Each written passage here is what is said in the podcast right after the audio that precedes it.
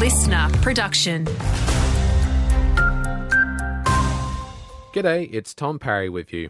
A spate of vandalism in Robe has drawn the disgust of its local council. Graffiti has been spotted in multiple places around the town, including the local supermarket and Mitre ten, while public toilets and the marina have also been targeted.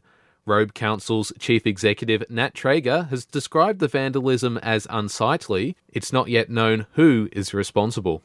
New state laws to lock up pedophiles indefinitely will be ready sooner than expected. Premier Peter Malinowski says legislation to toughen up punishments for repeat offenders will be fast-tracked, meaning the bill will be introduced to Parliament by March. The proposed changes will also see offenders face lifetime electronic monitoring if released.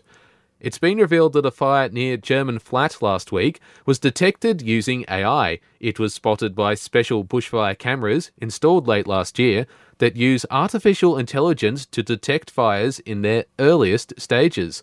four hundred hay bales and a forklift were lost in the blaze, with damages estimated at ninety thousand dollars. And as we near the end of the summer holidays, we're being reminded to continue protecting ourselves against sun damage. Head of SunSmart Victoria, Emma Glassenberry, says during summer, the U V danger rating reaches extreme levels daily, even on cool and cloudy days. U V levels are strong enough to cause skin damage and sunburn in as little as eleven minutes. That's why it's important to use all five forms of sun protection when the U V levels are three and above. Today is the final day of Adelaide Footy Club's pre-season training camp in Robe. They'll be capping off the three-day trip with an open training session at Robe Football Club, where players will be available for autographs and photos. Among them is Kingston product Luke Pedler. In a statement, he said it's a privilege to be back in the Southeast.